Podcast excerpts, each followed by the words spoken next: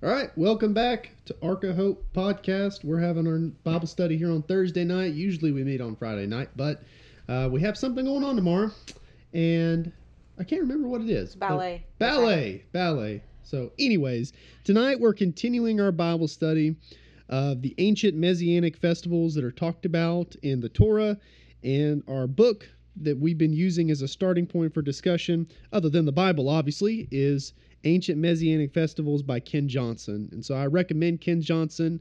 Uh, he's got some really good studies out there. He's got a website, I believe it's uh, BibleFacts.org.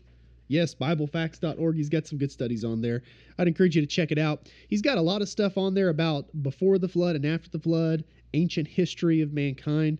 And so if you're into that sort of thing, the book of Genesis be a great resource for you to check out. But reviewing a little bit, we talked about the Passover and the preparation of the Passover lamb.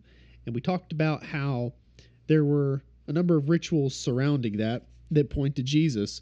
For example, we talked about how the blood was applied to the outside of their home, and there would be three spots that the blood would be put on. So the left, the right side of the door, and above on top.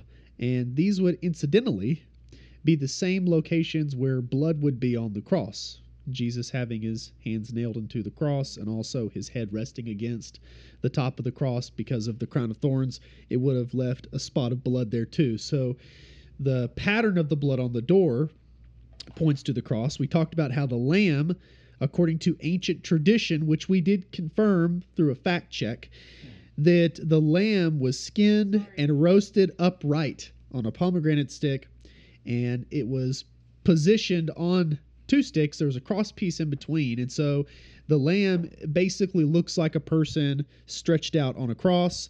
Uh, we also found evidence that there was something placed on the head of the lamb. Ken Johnson mentions here that it was the intestines, which we couldn't confirm that outside of his book, but we did find a reference um, in a Jewish source that hinted at that. So uh, apparently, this was definitely something done, and early Christians like Justin Martyr, when they were having dialogues with Jews, would point this out.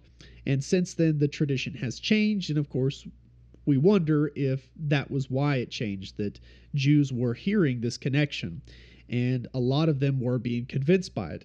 We know that on a number of other issues, such as the prophecy of Daniel 9, Isaiah 53, those were passages that Christians were using in their evangel- uh, evangelization of the Jewish people, and those were passages that were also silenced and suppressed among the synagogues because many Jews were being convinced by them, through them, that Jesus is the Messiah. And even today, there are a number of Jews that don't understand the Isaiah 53 prophecy. It's a great place to go if you're witnessing with someone who has Jewish heritage but doesn't have the Jewish Messiah, which is the Lord Jesus. But we talked about some of these traditions. Um, we also mentioned basically how the week would look for Passover. So, Palm Sunday, whenever Jesus entered into Jerusalem, that was the same day, Nisan 10th, the 10th of Nisan. It was the same day that they would take a lamb for Bethany. The high priest would choose an unblemished lamb and bring that lamb to the temple. That lamb would be inspected for four days before on Thursday, Nisan 14, that lamb would be slain and it would be offered as a sacrifice to the Lord.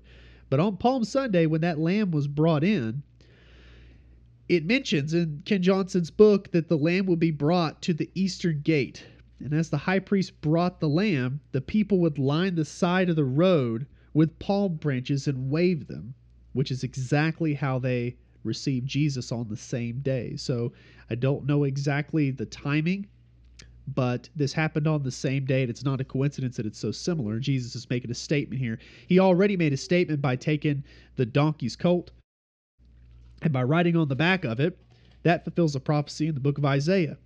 So it wouldn't surprise me if Jesus was doing this intentionally to indicate to the people that he was the Passover lamb, even though unfortunately the people didn't understand that. Even his own disciples didn't understand the concept of his substitutionary sacrifice until after the fact. Uh, but, anyways, on Thursday, that lamb would actually be tied to one of the horns of the altar in the temple at 9 a.m., which is the exact time that Jesus was put on the cross. And then at 3 p.m., which is the same hour that Jesus said it is finished and died, Right. that is when the lamb would have been sacrificed by the high priest. So again, these are not coincidences. Jesus is doing this according to the Father's plan, according to the eternal plan of redemption, and all of that which was what's that now? That was the whole point of it. That was the whole point of the Passover. All of these details were meant to be fulfilled by Christ so that way the people could see the connection. Uh, you know, I've talked to my students about this. I said sacrifices every single day. There were sacrifices every day among the people throughout the Old Testament period. And all of these sacrifices are meant to condition the people to be willing to accept the Messiah as their lamb, as their substitutionary sacrifice. All the festivals and the details that Jesus fulfilled in his death, his burial, and his resurrection, we'll talk about those in a minute too. All of that was meant to get the people ready to believe. Hopefully, after it happened, they would realize, wow, this is exactly what we should have expected in the first place. Right. Jesus is fulfilling all that was given to us in the law and the prophets. Now, let's talk about what happens on the Seder because we didn't get into this last time we had this discussion. We did our own Seder.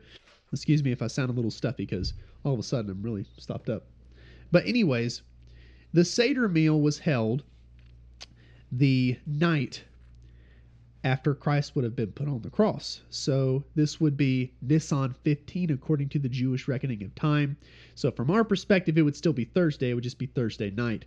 But it was the beginning of Nisan 15, and that's when they would have had their Seder meal. We discussed, I believe, last time that Jesus and the disciples had their Passover as either an early Seder, which is possible, I don't recollect if I mentioned or not that there was a difference between the Pharisees and the Sadducees on how they reckoned the Passover. So there were different traditions at the time. I know that the Essenes they had their own calendar that differed from the other Jews, the, the other mainstream ways of reckoning time. So it could be that according to some calendar, Jesus was keeping the Seder properly.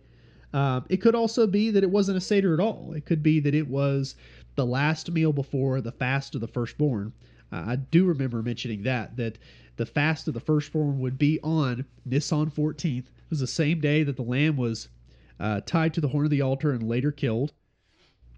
All throughout that day, the firstborn in Israel would not eat, and the last meal that they would have before commencing that fast was the night before. And so that could be the Last Supper. It literally would have been the Last Supper for the firstborn in Israel. So it's possible that instead of it being a Seder, this was uh, another meal of significance during the Passover season. But we need to talk about the Seder because it was something that the people of Israel were commanded to do. So in Leviticus 23, verses 5 through 7, I'll read these verses. It says, In the 14th day of the first month at even is the Passover, the Lord's Passover. And on the fifteenth day of the same month is the feast of unleavened bread unto the Lord. Seven days you must eat unleavened bread. And the first day you shall have a holy convocation. You shall do no servile work therein. And so the feast of unleavened bread would be commenced again the evening after sundown of the same day that the Passover lamb was killed and sacrificed. And that unleavened bread festival would last from Nisan 15 to Nisan 21 for seven days. Uh, if you want more information, if you want to hear about the details of the first Passover as they're given in the book of Exodus, that's in Exodus chapter 12. Uh, but let's talk about the Seder. The Seder has a lot of details in it that are not given in Scripture. So there are a couple options about this. One, these details were developed over many generations and they don't necessarily have any prophetic significance because they were devised by man and not by God. However, there are details in the Seder that seem significant. And whenever we had our Seder, we talked about the connections between these traditions and Christ. So I can't help but wonder if what we have in the law is the bare bones Passover meal, Seder meal, and the other details that are left out were given by God, they simply weren't put down in Scripture. Now, we have to be careful about this because the Jews believe in something called the oral Torah, the oral law. And if we can't find support for a tradition that claims to be part of the oral law, if we can't find that support in Scripture, then we can say it's okay to do, you know, as long as it doesn't contradict the Bible. But we can't necessarily say that this is commanded by God or this is prophetic if it's not something that we can back up and verify in Scripture. So when it comes to the Seder, if we can see that these details together cumulatively seem to give us a picture of Christ, then I think that would lend credence to the idea that perhaps these traditions were given originally and they were passed down orally. We know that many Eastern cultures, including the Jews, were oral cultures, so it could be that the most important things that we need to know, the things that are inspired by God, that were preserved for generations, that are for our benefit, for our edification, those are here in the Word of God. But the other details uh, were passed on by word of mouth.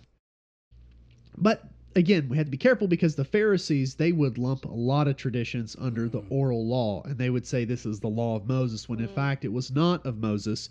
It was something that was devised by the elders, perhaps many generations, many hundreds of years after Moses. And they would lump it under the authority of Moses, even though Moses wouldn't have approved of it at all, right?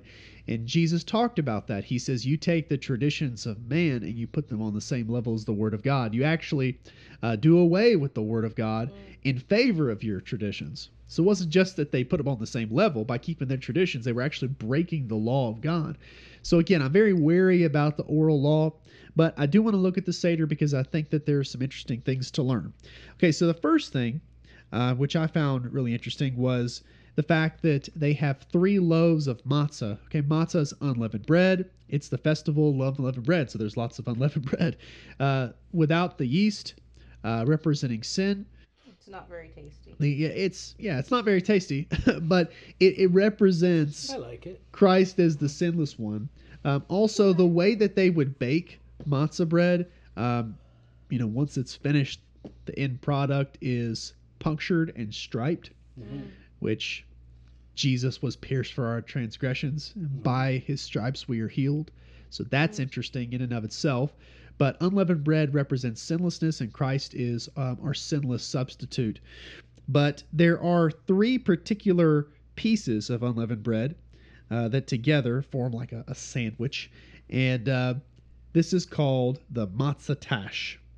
And according to Ken Johnson, he argues, and it's practiced in many Messianic homes when they do the Seder, that the matzah tash refers to the Trinity. Right. And so they would take the center of the, the trio and they would break it, and they would take the piece from that broken uh, matzah loaf and they would wrap it up in a linen cloth and they would hide it. The father of the house would hide it. And we did that when we had our Seder, and I think the kids really had fun with that. Uh, it took them a long time to find it, too. I mean, I just put it right under my hat, and I thought they're going to find that in like three seconds. But I guess they they've learned not to mess with my hat, Yeah. which is a good thing, right? but uh, that represents how Christ, the second member of the Trinity, the Son of God, was broken for our sin, and he was wrapped in a burial shroud, and he was placed in the tomb of Joseph of Arimathea, and he was hidden away for three days and three nights. Bodily, he was hidden away in the tomb. In spirit, we talked all about on one of our previous podcasts how in spirit he went to the spirits in prison and he proclaimed a message of victory there. Jesus did not, and I emphasize and I repeat, he did not suffer in hell while he was in the grave for three days and three nights. He was already victorious. As you read in the book of First Peter chapter 3, it says he was put to death in the flesh, but he was made alive in the spirit.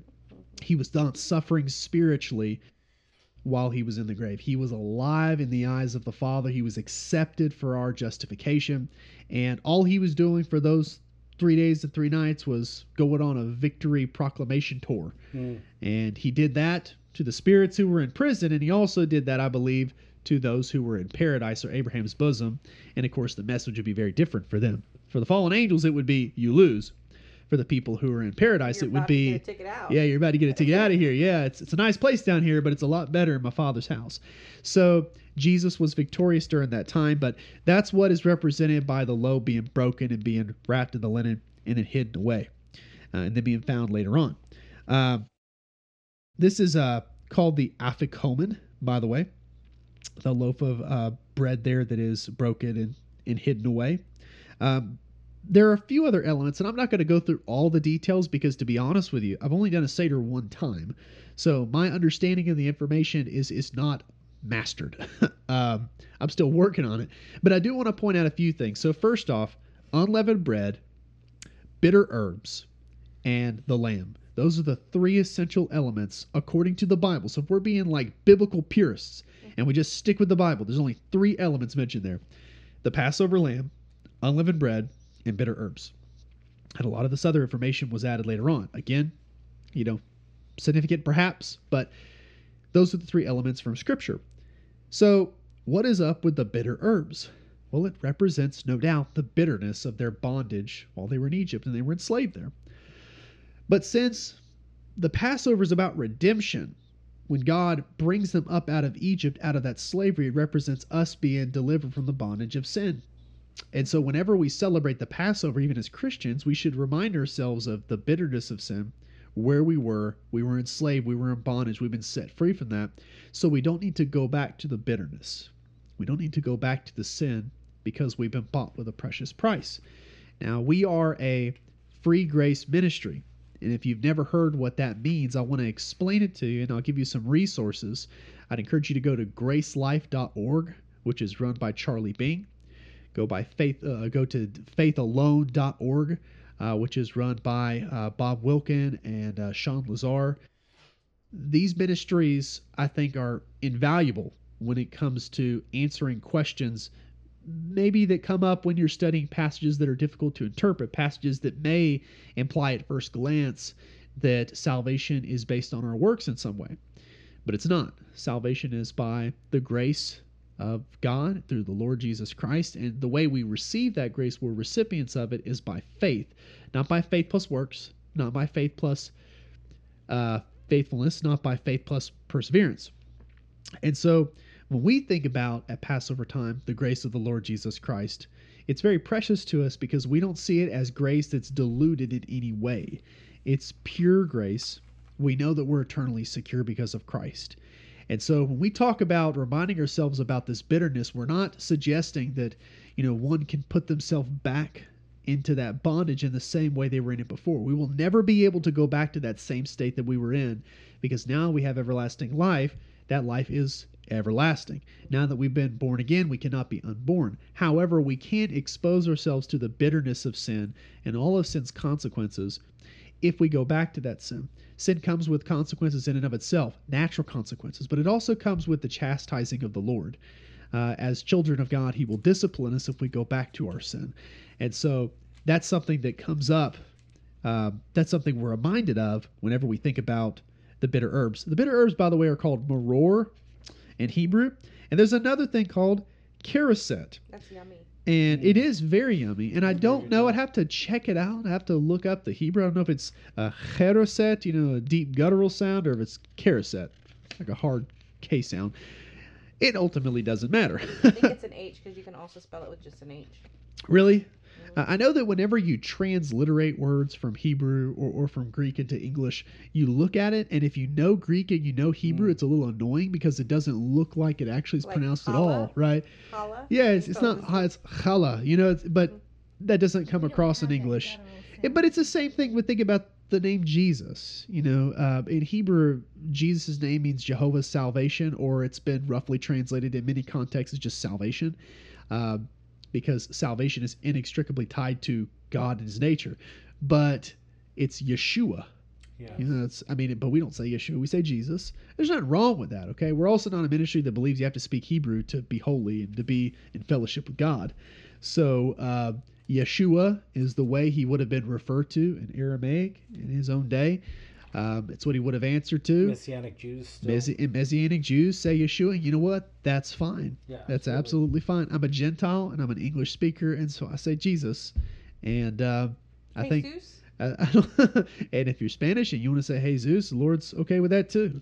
Uh, but anyways, the caroset refers to the mortar. It symbolizes the mortar between the bricks whenever the Israelites built up those store cities in Egypt. And it also represents, of course, the sweetness of being set free from bondage. Uh, there are a few other things. Uh, there's karpas. Karpas um, is a vegetable.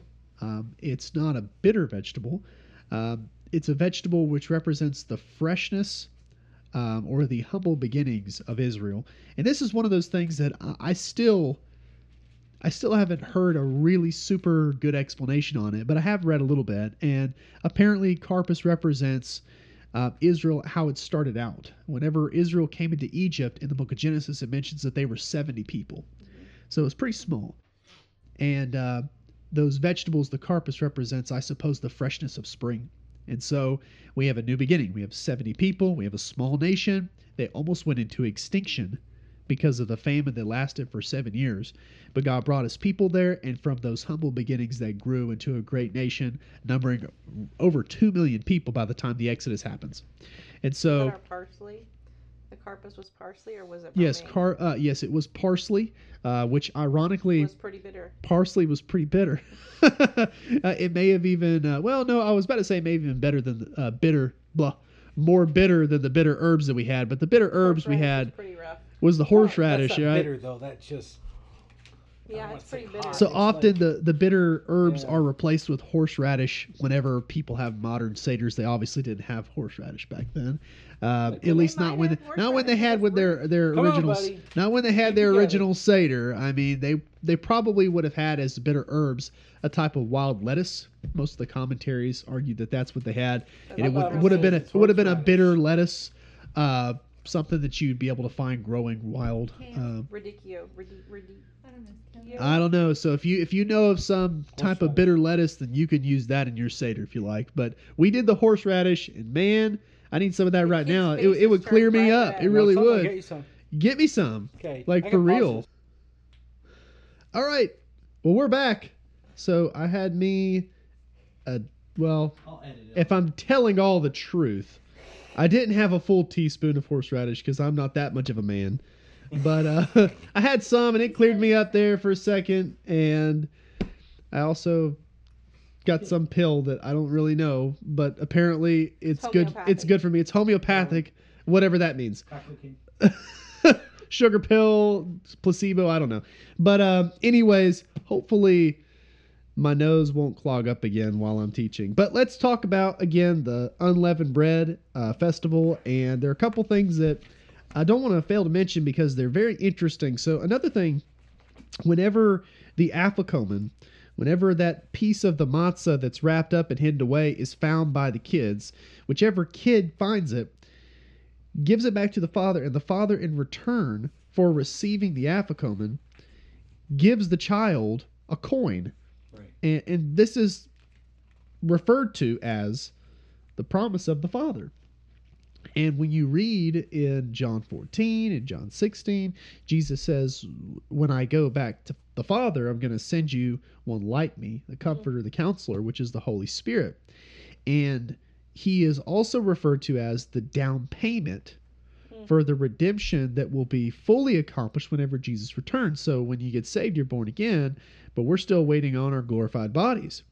So whenever Jesus was found, whenever the resurrection was accomplished and he visibly appeared to his disciples, it was after that that the Father then sent the Holy Spirit, which is the down payment of our redemption. Mm. So it's interesting. There's this exchange. The Son comes back from the dead, and then the Holy Spirit is sent.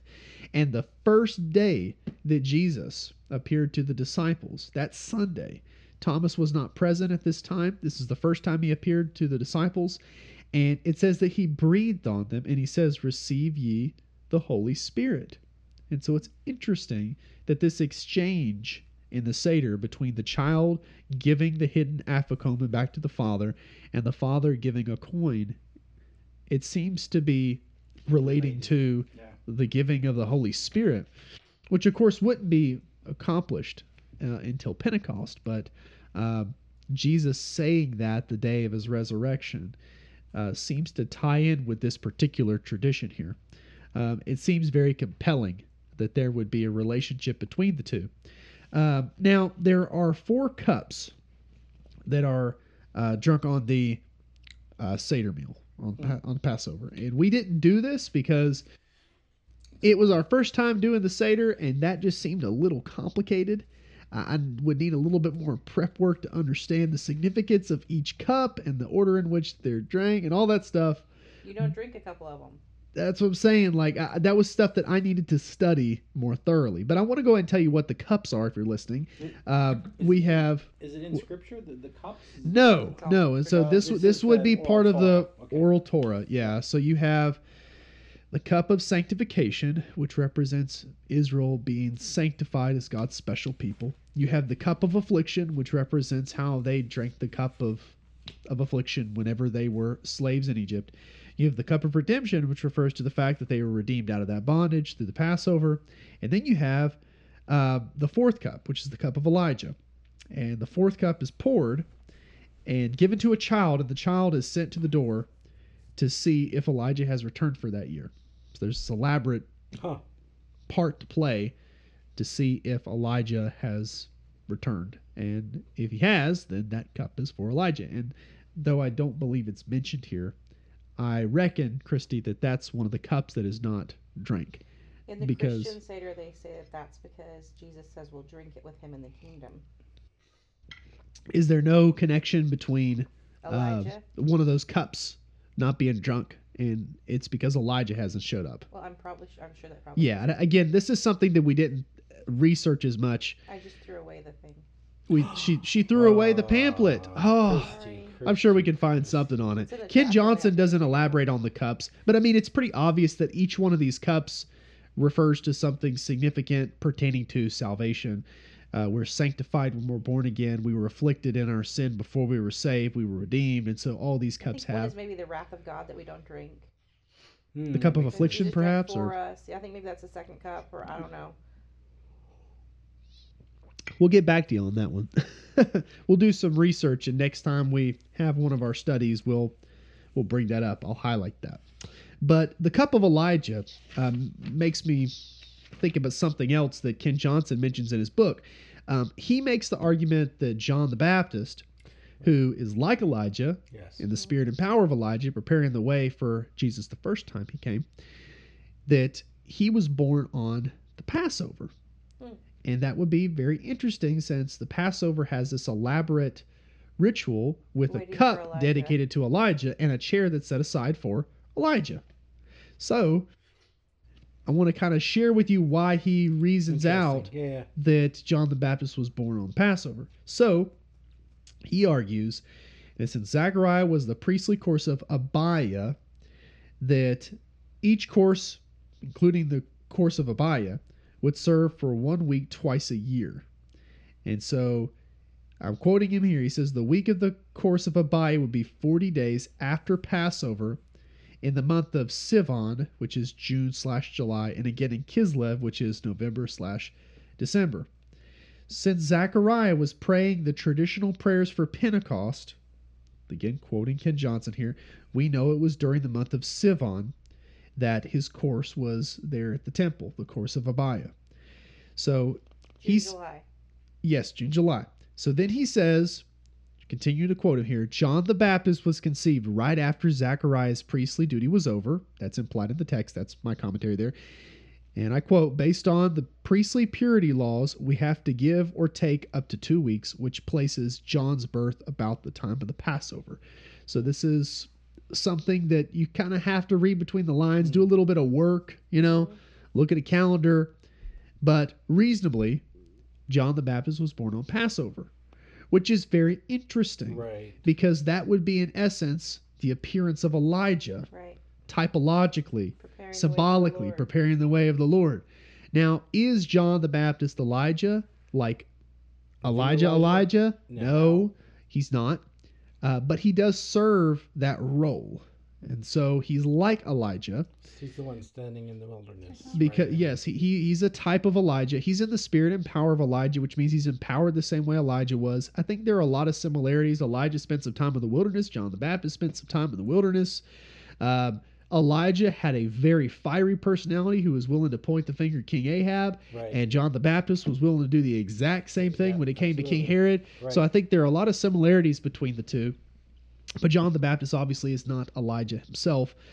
But again, he has the same role. He prepares the way for the Messiah. And I believe that if we take scripture literally in Malachi chapter 4, I do believe that Elijah will return before Christ returns and sets up his reign on earth.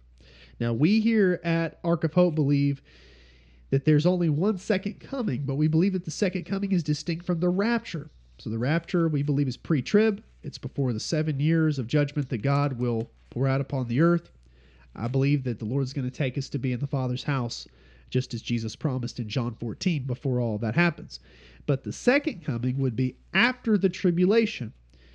That's when Jesus sets his foot on the Mount of Olives and it splits in two, as mentioned in the prophecies of Zechariah. Now, during the tribulation, there are going to be two witnesses.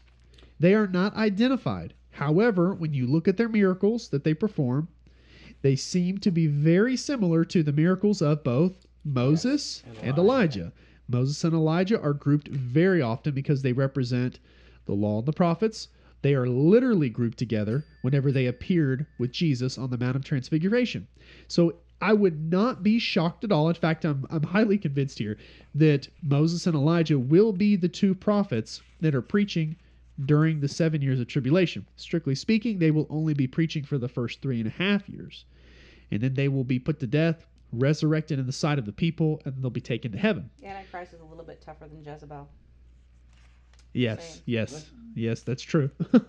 Uh, and if you don't know the story of Jezebel, go back and read the book of First Kings. Yeah, you get your information there. But uh, I do believe that Elijah will appear literally to prepare the way for the coming of the Messiah the second time.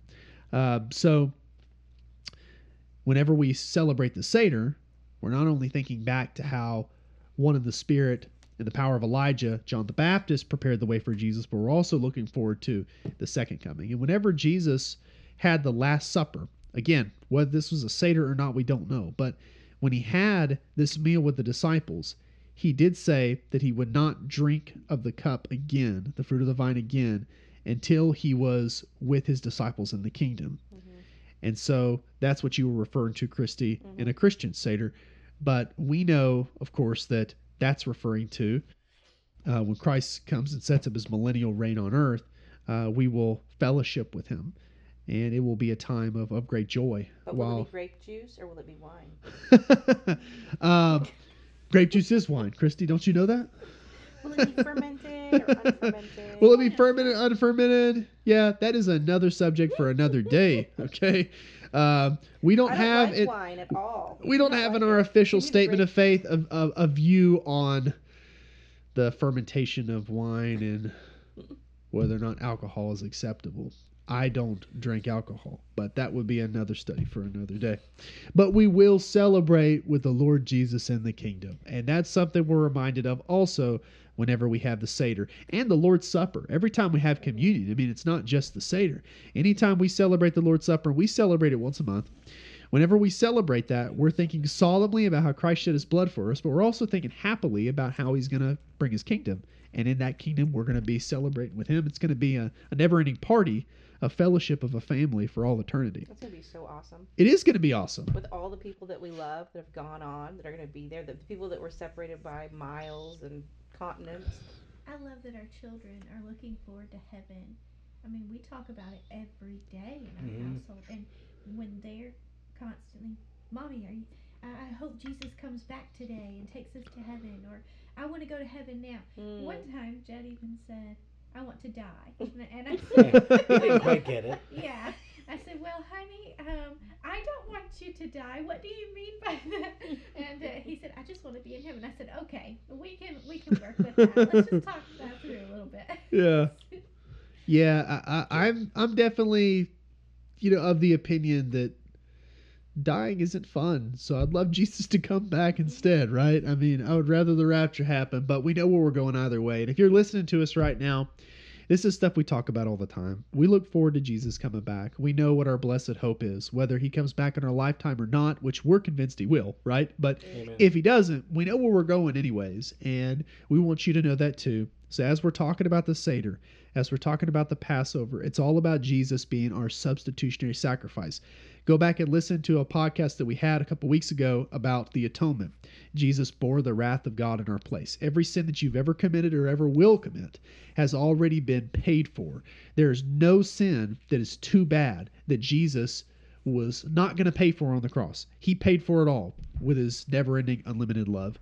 And just like they did when they celebrated the first Passover, they applied the blood to the doorpost of their house. You have to apply that blood too. The sacrifice has already been made, the atonement has already been provided, but you have to apply the blood. How do you apply the blood? Well, obviously, this is not a physical ritual, it's a spiritual transaction. So, what do you do? You place your faith in the Lord Jesus. Listen to uh, the sermon on this Sunday because we are going to be talking about Romans 10 and what it says about salvation there. But I'll go ahead and tell you because I want you to listen and hopefully accept the Lord if you haven't already. But in Romans 10 13, it says, For whosoever calleth upon the name of the Lord shall be saved. It's that simple. If you know who Jesus is, he is the Lord of all, God in the flesh, okay, Savior of the world.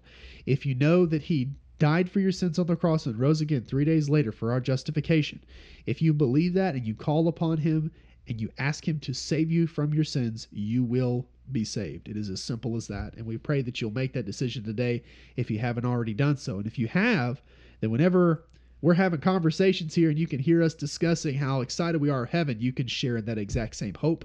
And hopefully you can share it with those that you know. And we'll meet you there. And we'll Amen. meet you there. If we don't see you here on earth, we're going to see you in the kingdom. So that wraps up our study of tonight. Next time we have our study on the festivals. Uh, we'll be talking about the festival of first fruits, which pictures the resurrection of Jesus. So join us for that next time. And uh, the next time we'll be on here will be Sunday. Again, we'll be talking about Romans 10. So we look forward to you listening on uh, to that then. God bless and have a good night.